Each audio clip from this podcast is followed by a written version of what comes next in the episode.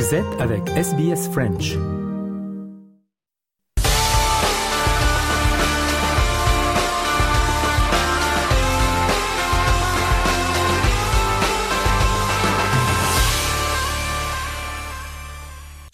Hernandez qui traîne Et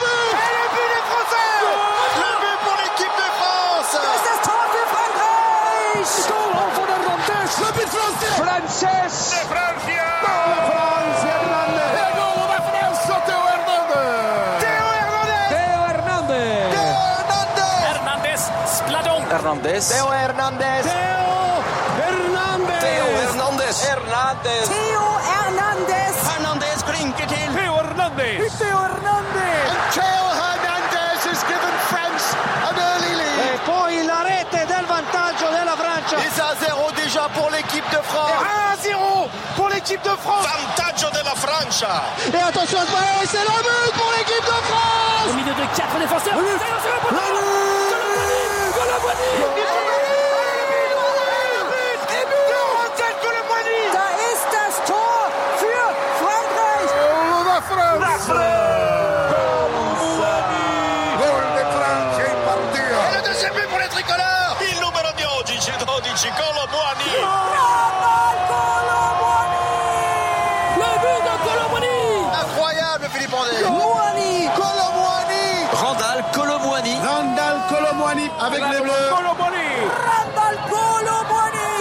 Qui a marqué Oh là là là là là là. Magnifique 2-0 pour l'équipe de France. Francia 2, Marruecos 0. That could well have broken Moroccan hearts here in the semi-final. That's it. It's over. Aïe, aïe, aïe.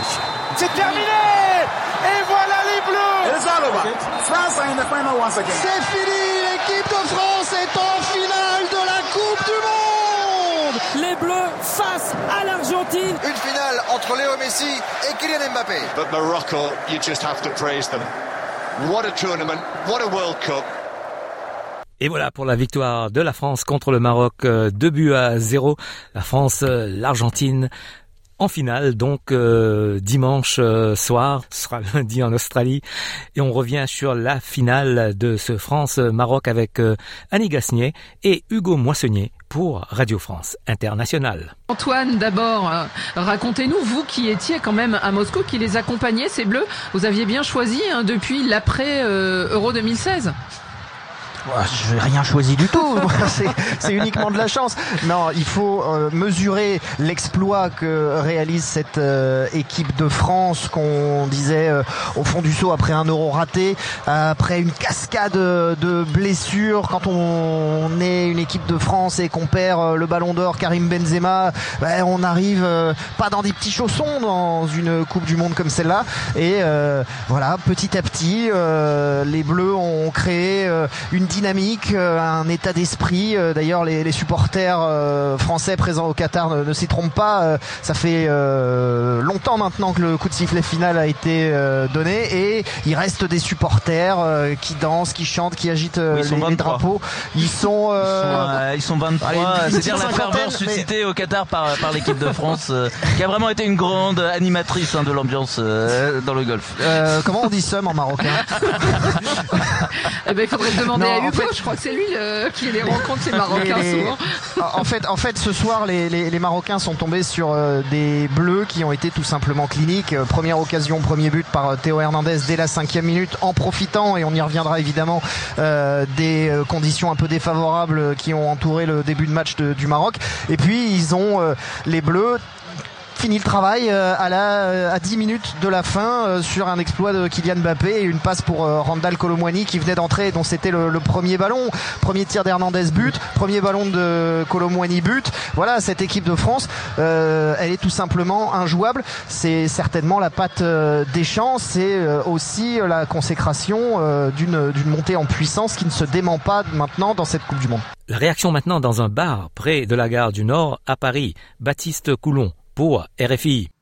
Ah oui, explosion de joie immédiate de 600 spectateurs du bar au coup de sifflet final et ils se sont levés comme un seul homme pour saluer la victoire des Bleus.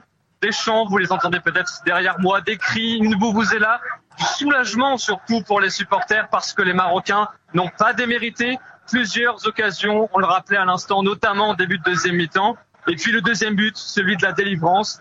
Une joie qui, vous l'imaginez, contraste avec les mines déconfites des quelques supporters marocains présents. La fête se poursuit, le bar est en train de se désemplir et maintenant ce sont les rues de Paris qui sont envahies par les supporters. La fête continue. Et maintenant on passe à la réaction des supporters marocains. C'est à Marrakech. Vu leur parcours, c'est vrai, on a perdu. C'est dur, mais c'est le football et en tout cas heureux et fiers du parcours qu'ils ont fait pendant ce mondial. Ils ont fait un honneur à toute l'Afrique, je pense. On est très fiers de notre équipe nationale parce que on est arrivé en demi-finale et on attend maintenant de jouer euh, contre la Croatie. Très déçu. Très très très déçu.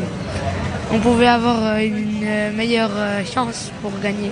Ben, c'est dur, ouais, un peu triste, mais bon, euh, ils ont bien joué les Français aussi. Hein. Le Maroc, belle équipe, euh, ils ont fait une très belle Coupe du Monde.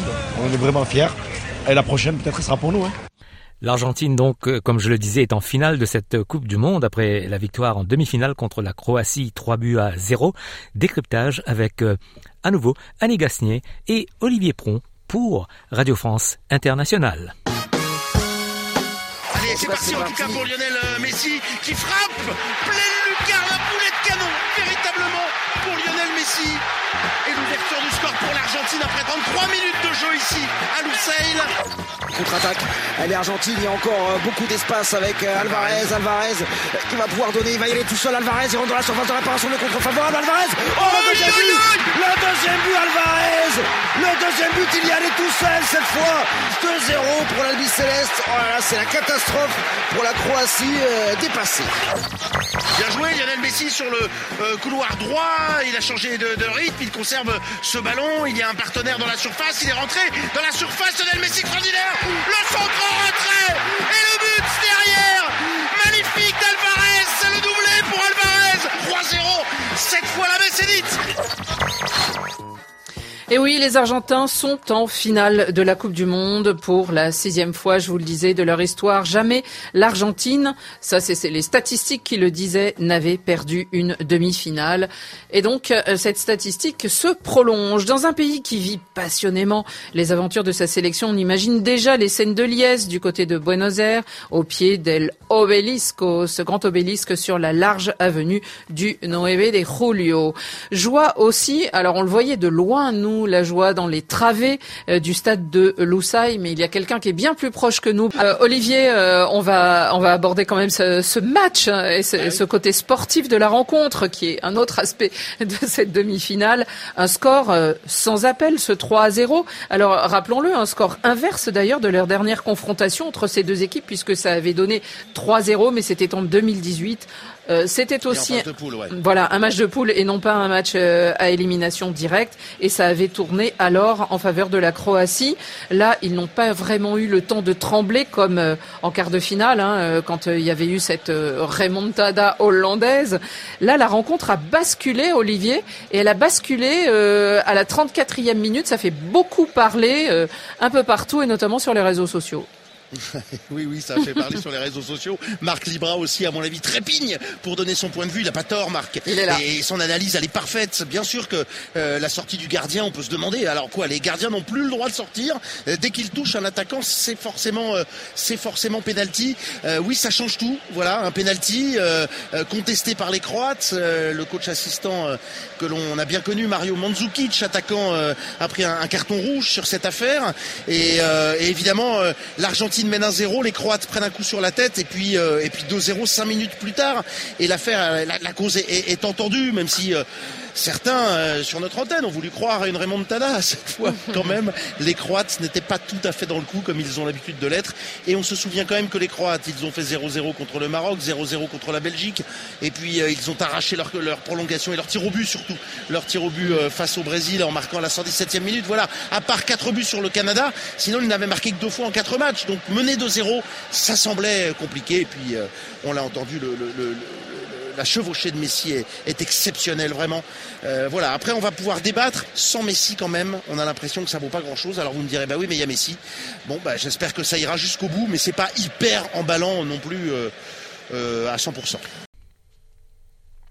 Et la réaction des supporters de la communauté croate en Australie sur SBS News.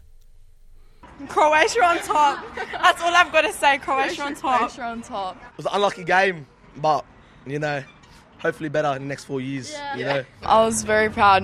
Um, I was like not expecting them to come this far, which was like really big for all of us and like our community. Well, Croatia didn't advance to the final this time. The Croatian fans are still proud.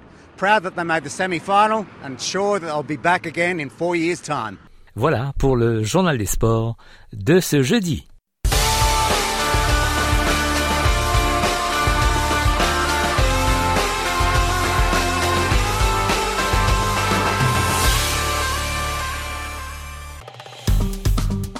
Aimez, partagez, commentez. Suivez-nous sur facebook.com slash sbsfrench.